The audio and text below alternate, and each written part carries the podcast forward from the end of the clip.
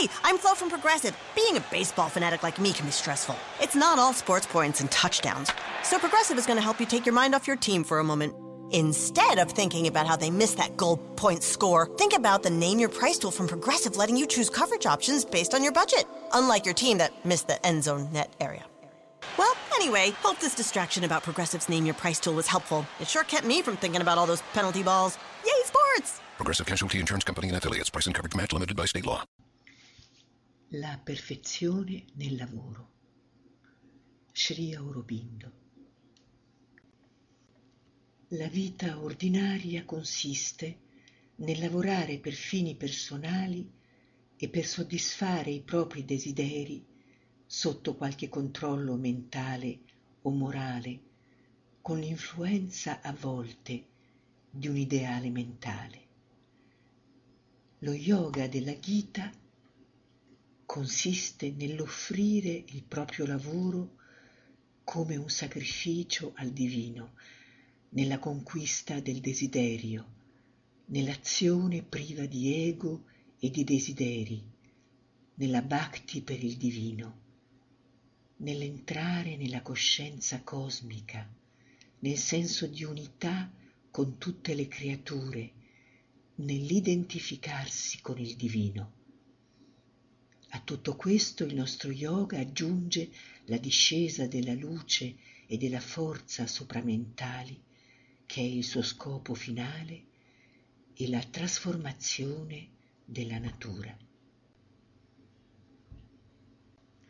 Lo scopo del karma yoga, lo yoga delle opere, non deve essere solamente la liberazione, ma anche la perfezione.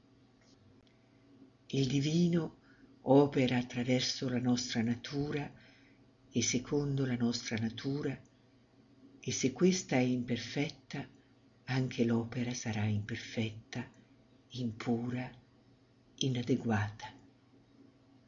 Può anche essere sfigurata da errori grossolani, da menzogne, da debolezze morali e da influenze deviatrici. L'opera della divina volontà si compirà in noi nonostante tutto ma avverrà secondo le modalità della nostra debolezza e non secondo la forza e la purezza autentiche e originarie. Se il nostro yoga non fosse integrale, se cercassimo solamente la liberazione del sé interiore o l'immobile esistenza del Purusha, lo spirito testimone, separato da Prakriti, la natura, questa imperfezione potrebbe non apparire importante.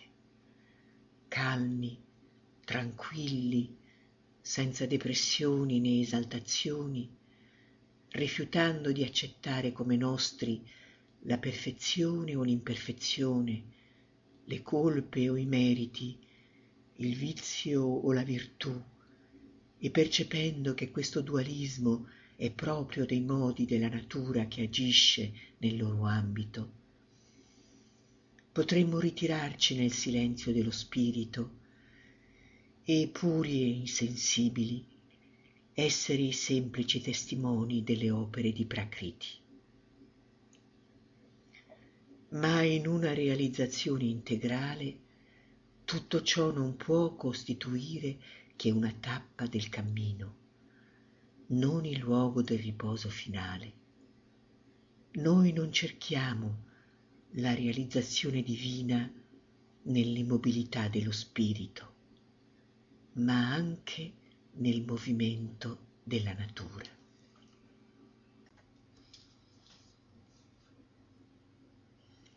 La madre. Nelle opere l'aspirazione alla perfezione costituisce la vera spiritualità. Vi sono due cose da considerare, la coscienza e gli strumenti attraverso i quali si manifesta la coscienza. Prendiamo gli strumenti. Vi è l'essere mentale che fabbrica i pensieri, l'essere emotivo che fabbrica i sentimenti, l'essere vitale che fabbrica il potere d'azione e l'essere fisico che esegue l'azione.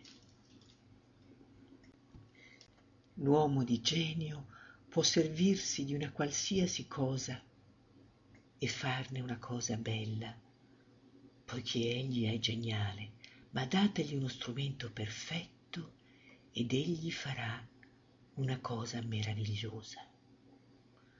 Prendete un grande musicista, anche con un cattivo pianoforte, egli farà qualche cosa di bello, ma dategli un buon pianoforte ben accordato ed egli farà qualche cosa di ancor più bello. La coscienza è la stessa in entrambi i casi, ma per esprimersi essa ha bisogno di un buon strumento, un corpo con capacità mentali, vitali, psichiche e fisiche. Se fisicamente siete deboli e di poca salute, vi sarà difficile, persino con un buon allenamento, fare della ginnastica altrettanto bene quanto una persona con un corpo solido. La stessa cosa vale per la mente. Colui che ha una mente ben organizzata, completa, raffinata, si esprimerà molto meglio di colui che ha una mente mediocre e male organizzata. Dovete per prima cosa educare la vostra coscienza, divenire coscienti di voi stessi, organizzare la vostra coscienza secondo il vostro ideale, ma allo stesso tempo non dovete trascurare gli strumenti che si trovano nel vostro corpo. Occorrono entrambe le cose. Ciò che è superiore è la coscienza, che vi fa fare l'azione giusta al momento giusto. Ma non basta. Quando si cerca la perfezione, non si può trascurare una cosa con il pretesto che si possiede l'altra.